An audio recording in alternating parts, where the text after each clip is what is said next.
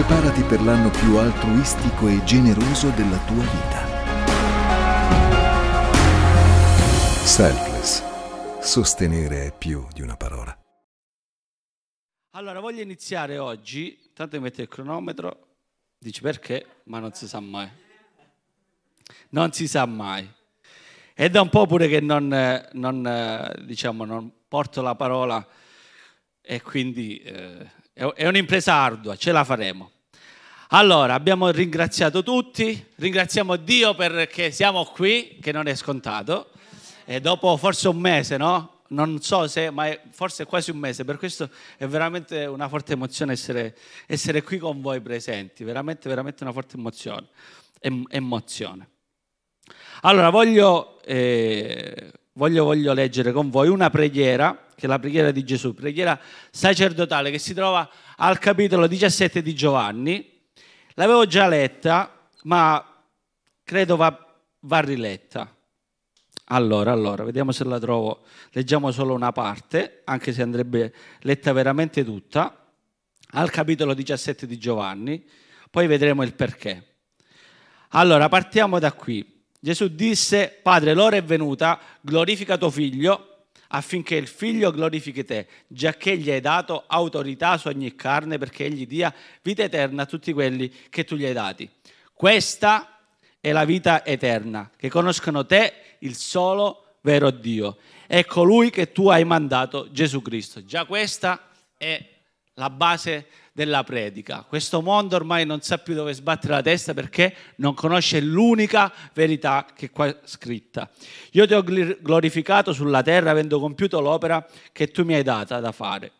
Ora Padre, glorificami tu presso di te della gloria che avevo presso di te prima che il mondo esistesse. Io ho manifestato il tuo nome agli uomini che tu mi hai dati dal mondo. Erano tuoi e tu me li hai dati ed essi hanno osservato la tua parola. Ora hanno conosciuto che tutte le cose che sono, tutte le cose che mi hai date vengono da te, poiché le parole che tu hai date le ho date a loro. Ed essi le hanno ricevute e hanno veramente conosciuto che io sono preceduto da te e hanno creduto che tu mi hai mandato. Io prego per loro, non prego per il mondo, ma per quelli che tu mi hai dati quindi siamo noi, perché sono tuoi e tutte le cose mie sono tue e le cose tue sono mie. Io sono glorificato in loro. Io non sono più del mondo, ma essi sono nel mondo. E io vengo a te, Padre Santo, conservali nel tuo nome, quelli che tu mi hai dati, affinché siano uno come noi. Mentre io ero con loro, io conservavo nel tuo nome quelli che tu mi hai dati. Li ho anche custoditi e nessuno di loro è perito tranne il figlio della perdizione affinché la scrittura fosse adempiuta. Ma ora io vengo a te e io dico queste cose nel mondo affinché abbiano compiuta in se stessi la mia gloria. Io ho dato loro la tua parola e il mondo li ha odiati perché non sono del mondo come io non sono del mondo. Non prego che tu li tolga dal mondo, ma che tu li preservi dal maligno. Essi non sono del mondo, come io non sono del mondo. Santificali nella verità, la tua parola è verità.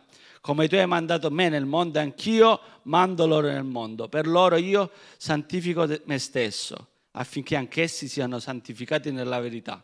Non prego soltanto per questi, ma anche per quelli che credono in me per mezzo della parola, che siano tutti uno e come tuo Padre sei in me e io sono in te, anch'essi siano in noi, affinché il mondo creda che tu mi hai mandato. Io ho dato loro la gloria che tu hai dato a me, affinché siano uno come noi siamo uno. In loro, io in loro e tu in me, affinché siano perfetti nell'unità e affinché il mondo conosca che tu mi hai mandato e che li ami come hai amato me.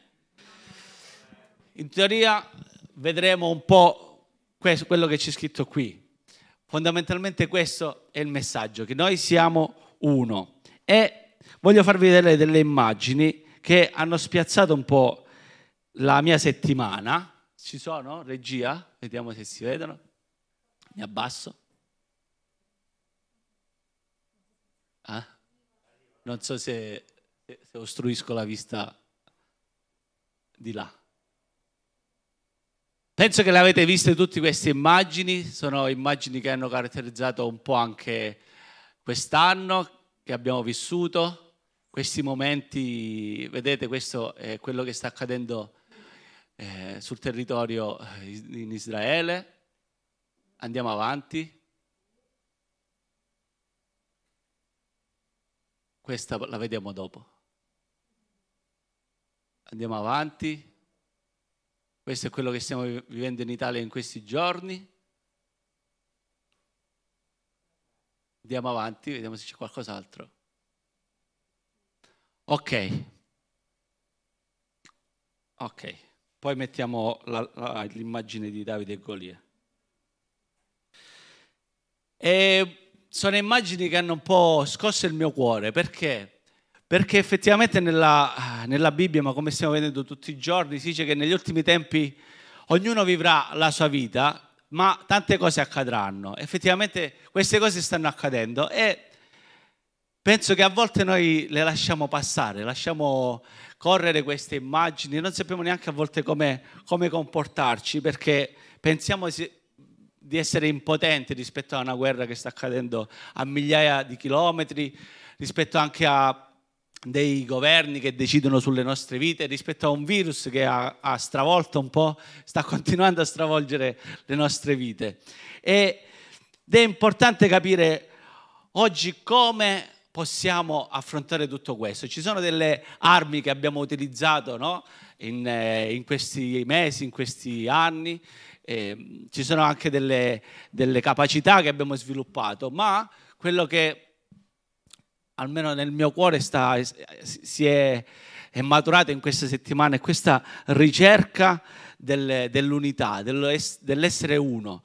E vedendo anche alcuni episodi della Bibbia, sono rimasto un po' eh, perplesso su un episodio che avete già visto, che è capitato migliaia di anni fa. Vediamo insieme l'immagine di Davide e Golia.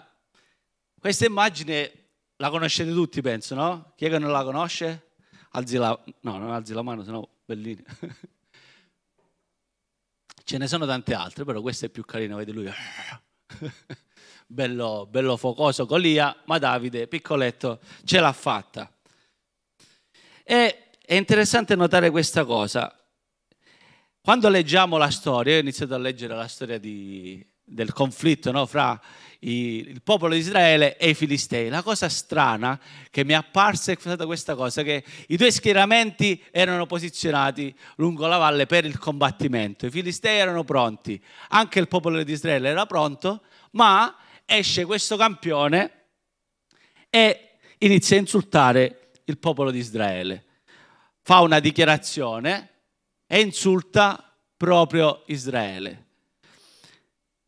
È strano vedere come, eh, come no, tu pensi c'è una battaglia, cioè almeno ho visto che so Armageddon, battaglie particolari, cioè arriva uno, si presenta, io adesso esco uno, eh. io ci sarei andato addosso, alla carica, tutti alla carica, maciniamoli, no? E invece il popolo di Israele non si è mosso per 40 giorni, cioè incredibile. Arriva uno, esce dalle schiere, eh, mandatemi un campione eh, a sfidarci e detta delle condizioni di guerra.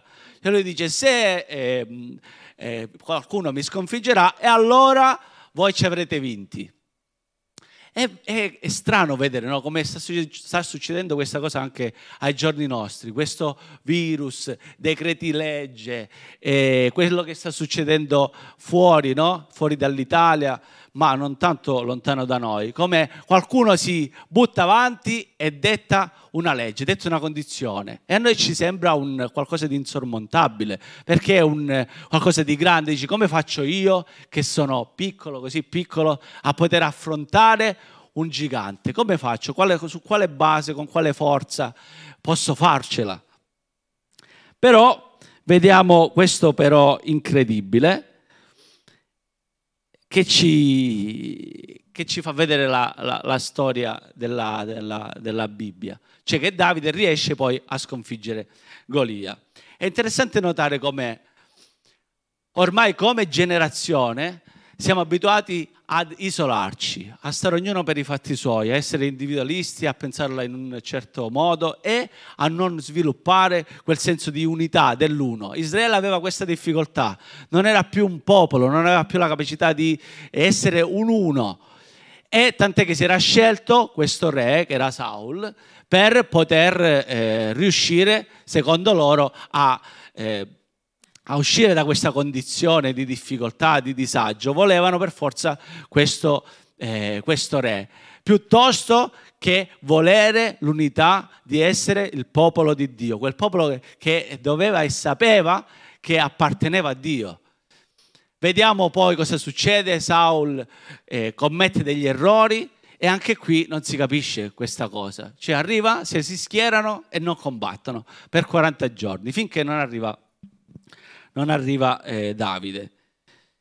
Dice che ci azzecca quello che stiamo vivendo adesso e che cosa c'entra l'unità. Vedete come, vediamo se lo riesco a trovare, penso di sì cosa succede quando Davide affronta Golia. In 1 Samuele al capitolo 17, forse abbiamo la proiezione.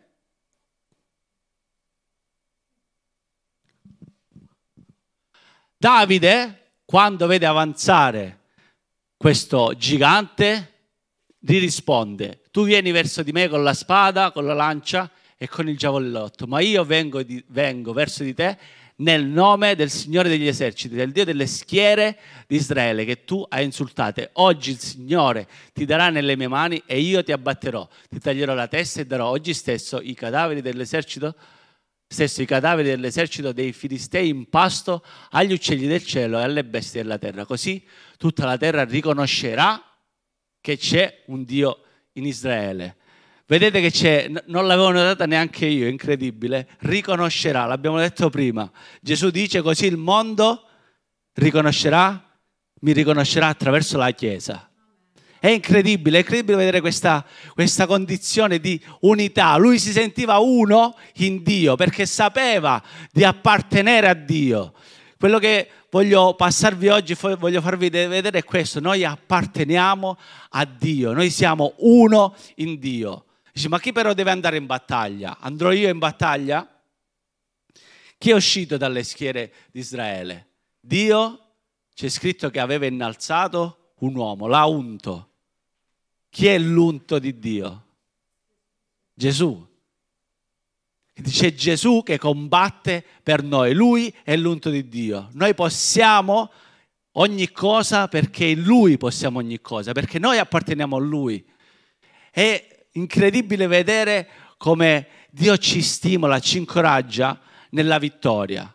Io eh, l'ho scritto anche qua, lo voglio ribadire, non so se diciamo basteranno, a volte diciamo ma basteranno le nostre preghiere, basterà il nostro vederci in chiesa, basterà manifestare in piazza contro, contro magari un decreto che lede quelle che sono che è la nostra scelta di santità, la nostra scelta di moralità. Basterà la nostra preghiera per benedire Israele, basterà un governo per stabilire la nostra stabilità economica, la nostra stabilità di, eh, lavorativa per questi ragazzi, basteranno tutte queste cose? Io sinceramente non so se basteranno, quello però che so è che noi possiamo vivere nella consapevolezza dell'unità, di appartenenza, di appartenere a un unico corpo che è quello di Cristo. Poi naturalmente il corpo di Cristo si deve muovere per andare alla battaglia, ma il nome, l'autorità attraverso il quale noi possiamo ogni cosa, possiamo vincere le battaglie, possiamo quindi risuscitare determinate situazioni, possiamo guarire determinate persone anche, è il nome di Gesù Cristo. Noi non siamo guaritori, noi non siamo liberatori, noi però siamo il suo corpo e nel suo nome possiamo vivere determinate cose. Possiamo vivere la libertà delle nostre case, possiamo vivere la gioia anche quando è difficile esprimere gioia, possiamo conquistare anime, perché questo è il mandato che Dio ci ha dato. Andate e fate discepoli. Io credo è una cosa che oggi Dio voglia incoraggiarci a rilasciare moltiplicazione. Stiamo pregando per questo locale che deve arrivare, ma perché stiamo pregando per questo locale? Anche io molte volte ho detto, ma sono uno in questo, sono eh, appartengo a questa preghiera, appartengo a questo, se io mi metto con la parola di Dio che mi chiede che mi chiede di fare discepoli, di andare a testimoniare, allora accadrà, allora avverrà, perché è Lui che combatte, è Lui che ha lanciato la parola, è Lui che la porta a compimento, è Lui che semina, è Lui che raccoglie. Noi dobbiamo solo essere uno, appartenere a quell'uno. Amen. Voglio proiettare alcuni punti che ho trovato interessanti che ci possono aiutare a vivere nell'uno. Se si vedono, altrimenti lo, lo, lo, li detto io, insomma.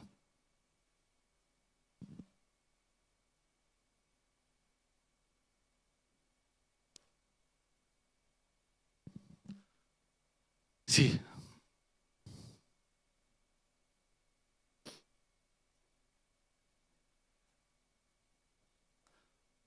Arriveranno, arriveranno se no li leggo io, non vi preoccupate. È un momento eh, importante, storico, per, eh, per tutti, più che altro perché noi siamo in questa generazione. E anche come generazione di cristiani abbiamo visto tanti uomini, anche singoli, affrontare determinate battaglie, vincerle, a volte, eh, a volte queste battaglie sono eh, si sono continuate grazie alla generazione successiva. Noi siamo questa nuova generazione che dobbiamo cogliere questo senso di unità. È facile a dirsi, ma si deve fare, si deve applicare. E una di questi ce l'abbiamo in sequenza, ok? Uno di questi punti per vivere l'unità, vediamo, mi sposto, Va bene, se no li leggo tranquillamente, ragazzi. Allora, il primo lo vediamo. Conoscere Cristo e la sua parola. Non possiamo vivere nell'unità se non conosciamo Cristo e la sua parola. Credere nella protezione del Padre da parte degli attacchi del maligno. Gioire nel servire Cristo. Mantenere un alto livello morale e di purezza essere uniti nell'amore fraterno, portare Cristo ai perduti, avere una fede perseverante e sperimentare costantemente la presenza di Dio. Dici, ma che stai dicendo? Come faccio a fare tutte queste cose? È possibile, è possibile perché la Chiesa è il corpo di Cristo e tutte queste cose le ha fatte Cristo. A volte eh, uno si chiede ma come faccio a sperimentare più della presenza di Dio? Come faccio? Dobbiamo essere pratici nel servirci gli uni gli altri. A volte io stesso sperimento il non essere uno quando metto i miei pensieri, le mie convinzioni, anche le mie esperienze del passato davanti a quello che Dio mi chiede di fare. Magari è un semplice gesto, magari è una richiesta di perdono, magari è un timore di confrontarmi anche dottrinalmente con una cosa che non penso sia... Eh, sia in linea con la parola di Dio. Quello che voglio incoraggiare oggi, mi voglio incoraggiare anche a me, è siamo uno come Chiesa, noi siamo qui come Chiesa, come parte della Chiesa di Reggio, come parte della Chiesa d'Italia, come parte della Chiesa del mondo, come parte della Chiesa di questa generazione. E possiamo vivere le vittorie solo nell'unità. Ci sono tanti, tante armi a nostra disposizione, ma quello in cui possiamo vincere questi, eh, questi giganti, questa anche, eh, diciamo, non, non, non sapere di, a, a, cosa apparteniamo, un giorno ci dicono una cosa, un giorno ci dicono un'altra. Noi siamo e apparteniamo a Cristo, siamo la Chiesa, siamo il popolo di Dio e dobbiamo gioire in questo. Lo so che è difficile, lo so che ognuno ha le sue battaglie, lo so che a volte dici ma sono da solo in questa battaglia, non sentirti solo. E se ti senti solo, parlane con qualcuno, affrontiamolo insieme. Esistono i life per questo, esistono i mentorati esistono delle figure di autorità. Facciamolo ragazzi, è importante perché abbiamo bisogno di unità, di vivere nell'unità. E se vivremo questa unità, vedremo, vedremo le vittorie. Io credo veramente che qualcosa si sbloccherà a breve per ognuno di voi, ma anche come Chiesa. Non perché sono io a dirlo, non perché sono bravo o meno bravo, non per le mie capacità, non per le capacità dei pastori o dei leader o di ognuno di voi. Ognuno di noi ha delle capacità, ognuno di noi ha delle, eh, delle peculiarità che sono importanti, ma non possiamo andare nella battaglia solo come Saul voleva che andasse Davide. Davide è stato eh, a un certo punto gli hanno messo questa corazza, no? Vi ricordate che era la corazza di Saul? Ma chissà perché io ho pensato Saul ha voluto questo. Ha voluto questo uno perché se vinceva Davide si sarebbe meritato la gloria. O se fosse, avesse perso avrebbe, la, eh, si sarebbe salvato perché avrebbero detto Saul è morto e lui sarebbe potuto scappare. Io ho pensato questo. E a volte noi possiamo andare alla battaglia così, con, solo con le nostre capacità. Andrò io da solo, visto che magari mi sento solo, andrò io con la mia preghiera di intercessione, andrò io con la mia eh, desiderio che quella persona possa essere guarita. E poi magari non succede e ci sentiamo male, perché non sperimentiamo l'unità. Amen.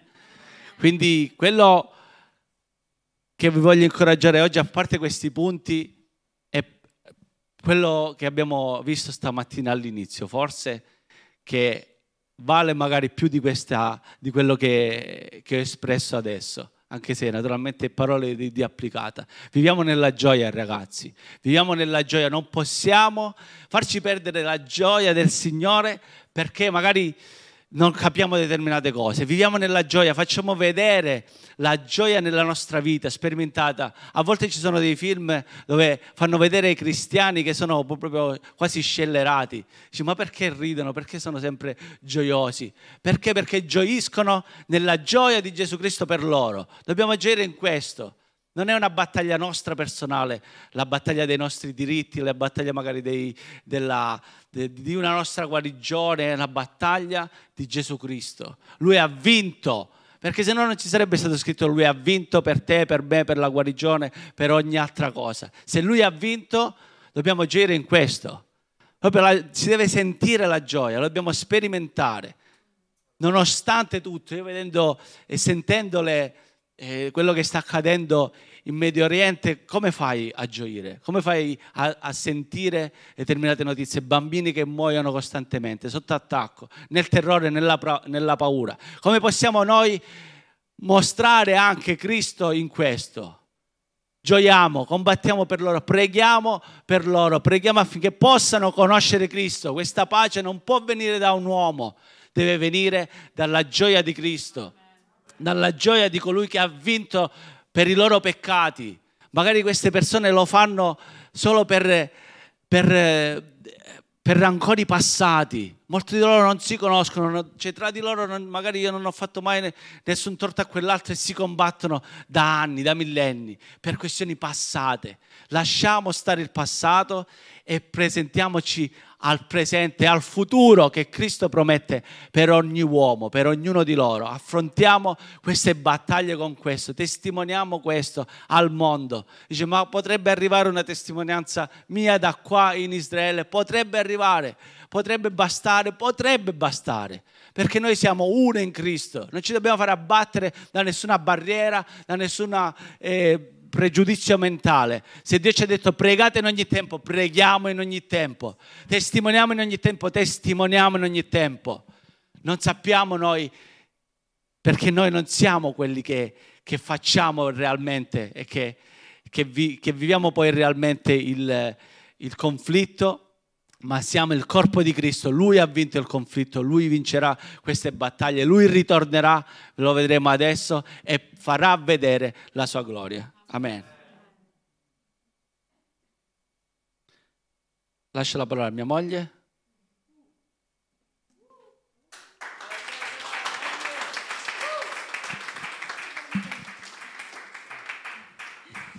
Buongiorno!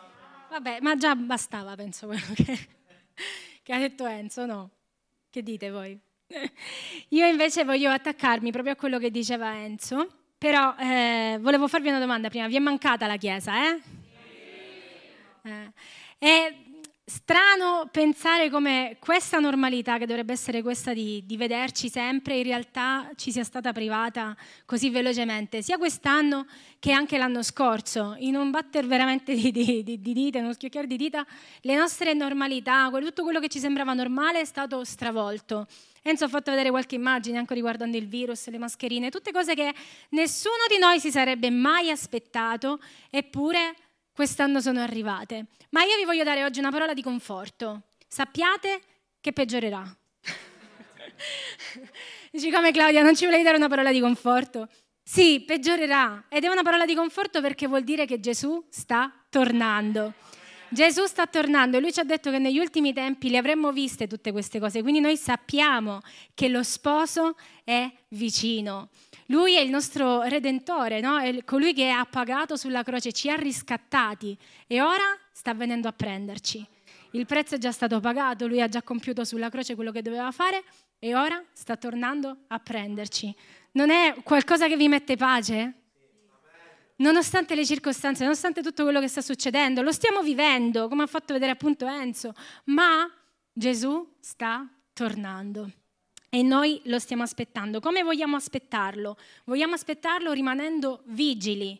Non voglio parlarvi della parabola delle dieci vergini, la conoscete bene e se non la conoscete il pastore Catrina ha fatto una predica bellissima, tempo fa la trovate su YouTube, andatevela ad ascoltare. Ma cosa ci dice quella parabola? Di rimanere vigili, perché Gesù appunto sta tornando. E, e quello sul quale voglio mettere il focus appunto stamattina è, come ha detto Enzo, noi siamo uno, e combattiamo una battaglia perché? Perché stiamo aspettando il nostro Redentore, stiamo aspettando Gesù. E, e dobbiamo rimanere fedeli. Io volevo dire questo, a noi Chiesa è chiesto di rimanere fedeli. Ai nuovi credenti, se ce ne sono qui alcuni che hanno ancora una fede debole, è chiesto di rinforzare la vostra fede, ma a noi è chiesto di rimanere fedeli. Ragazzi, dobbiamo rimanere fedeli sapendo, come dice in Romani 8, 31, 39, che niente ci può separare dall'amore di Cristo. Se arriva lo vogliamo leggere. Dobbiamo avere questa ferma convinzione dentro ognuno di noi. Prima parlavo con Graziella che ha detto io non mi sono sentita sola neanche un momento, non ho sentito la solitudine neanche una notte, mi sentivo abbracciata a Gesù. Ed è così, è così perché Lui è con noi.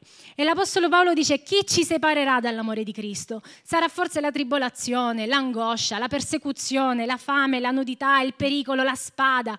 Come è scritto, per amor di te siamo messi a morte tutto il giorno, siamo stati considerati come pecore da macello. Ma in tutte queste cose noi siamo più che vincitori, in virtù di colui che ci ha amati, Gesù ovviamente. Infatti sono persuaso che né morte, né vita, né angeli, né principati, né cose potenti, né cose future, né potestà, né altezze, né profondità, né alcun'altra creatura potranno separarci dall'amore di Dio che è in Cristo Gesù, nostro Signore. Ma ci sono parole che mettono più pace di queste? Non lo so. Io credo che veramente c'è una pace incredibile sapere che niente ci potrà mai separare dall'amore di Cristo. Gesù ha fatto tutto quello che si poteva fare per noi e ora sta tornando. Cioè, sta tornando a prenderci. Wow! Eh, anche io in questo periodo vi voglio confessare che mi sono fatta delle domande. Perché Dio? è successo? Perché si è abbattuta questa tempesta sulla nostra Chiesa? Perché? Perché? Perché? E io solitamente sono una persona positiva, cioè io ora sono negativa, ok? Nel senso, sono una persona ottimista, ecco, perché ormai non si possono manco usare certi termini. Io sono una persona ottimista, eppure le domande me le sono fatte, immagino che ve le siate fatte tutte quanti, no? Però eh, avevo sempre in mente una parola, una parola, però non ve lo voglio dire io, ve lo vuole dire una persona in un video. Se c'è, ve lo faccio dire direttamente da lui perché conta. Il volume, il volume.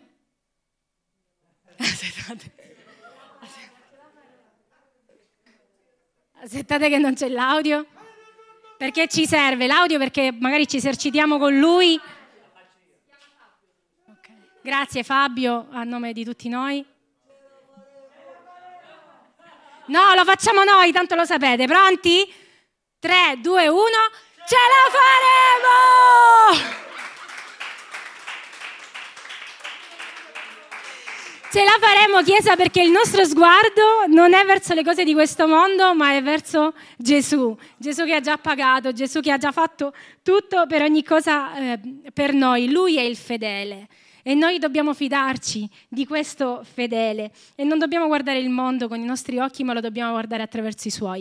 E stavo ripensando eh, che alcune persone, me compresa, anche se ho detto che sono molto ottimista come persona, quindi in questo momento non lo sono, eh, non sono depressa, non sono scoraggiata, non sono eh, stanca di questa cosa, ma so che potrebbe essere no, che ci troviamo in questa situazione. E stavo pensando nella Bibbia ad una persona che in realtà le ha vissute di ogni, Giobbe, ovviamente.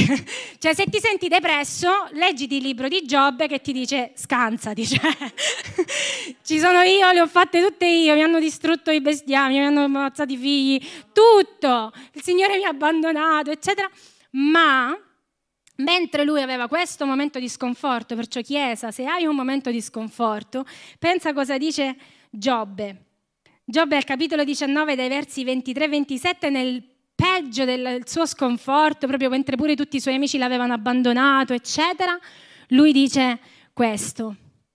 Eh, dice una cosa che poi è, si è avverata perché noi ancora lo leggiamo adesso. Oh, se le mie parole fossero scritte, e lo sono, se fossero impresse in un libro, toh, guarda caso, se con lo scalpello di ferro e con il piombo fossero incise nella roccia per sempre, ma io so che il mio Redentore vive e che alla fine si alzerà sulla polvere, cioè aveva avuto pure la rivelazione che appunto sarebbe risorto, lo sapeva. E quando dopo la mia pelle sarà distrutto tutto questo corpo, senza la mia carne vedrò Dio. Io lo vedrò. A me favorevole, lo contempleranno i miei occhi, non quelli di un altro. Il cuore dal desiderio mi si consuma. Cioè, noi sta- prima abbiamo cantato um, Vogliamo vedere solo te, vogliamo vedere solo te. Noi lo vedremo, noi lo vedremo, i miei occhi ti vedranno, i miei occhi, perché Dio, anzi prima dice il mio redentore, Dio è un Dio personale, per questo se ancora non hai fatto un'esperienza fortissima con Dio, fortificati in questo, perché Dio è il tuo redentore, è un Dio personale che arriva e stravolge la tua vita. E poi dice i miei occhi, non quelli di un altro, cioè lui lo sa, io lo vedrò. E questa è la convinzione ferma che deve essere dentro ognuno di noi. Io vedrò Dio. Cioè vi rendete conto, noi presto, non so dirvi un giorno, tra quanto, ma presto vedremo Dio faccia a faccia.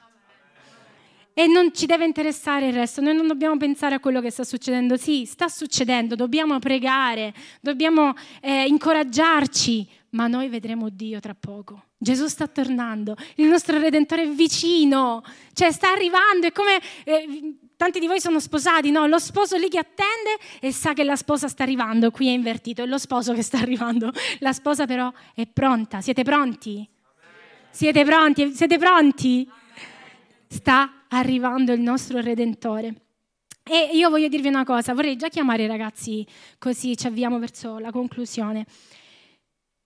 Come Giobbe, come Giobbe, noi sappiamo che né morte, né vita, né principati, né potestà, niente ci potrà separare dall'amore di Cristo. E voglio dirvi questo, a volte noi siamo scoraggiati, è vero, io tanti anni fa ho vissuto un momento di scoraggiamento fortissimo, vivevo a Roma, non ci volevo stare e stavo al decimo piano di un palazzo e mi piaceva pregare fuori dal, dal balcone perché vedevo la città, quindi era più facile pregare pure per la città.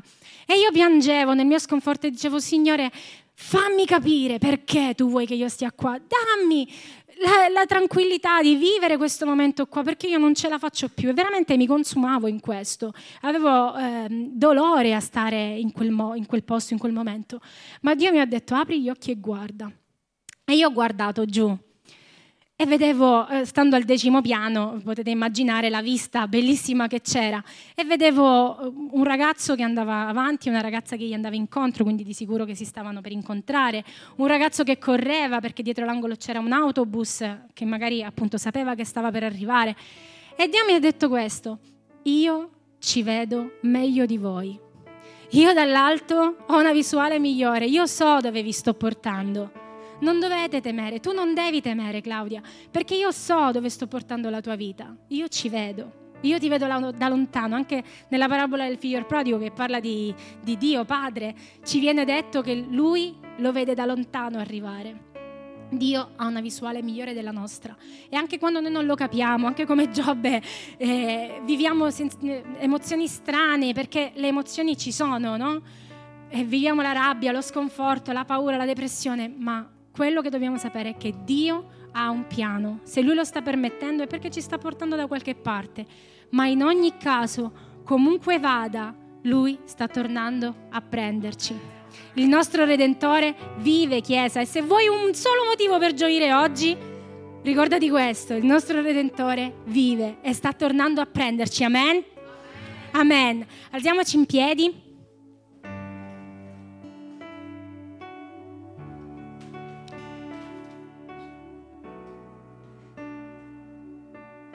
Preghiamo con fede se tu vuoi più fede questa mattina, perché la fede è un dono, viene dall'alto, la puoi chiedere e Dio ti darà fede. Se hai bisogno di un conforto, di un abbraccio, chiedilo, perché Dio ci sta vicino e ce lo dà questo abbraccio. Qualsiasi sia il tuo bisogno, chiedilo, ma non con un sentimento di sconfitta, ma con un sentimento di vittoria, perché Lui sta tornando. Lui è il tuo redentore. Lui ti ha salvato. Ti ha salvato e non c'è niente di più che lui possa fare perché ti ha salvato, ti sta stravolgendo la vita e tornerà a prenderti. Questa è una, una promessa dalla quale lui non si tirerà mai indietro e noi lo stiamo aspettando. Cantiamoglielo insieme che noi lo stiamo aspettando. Amen.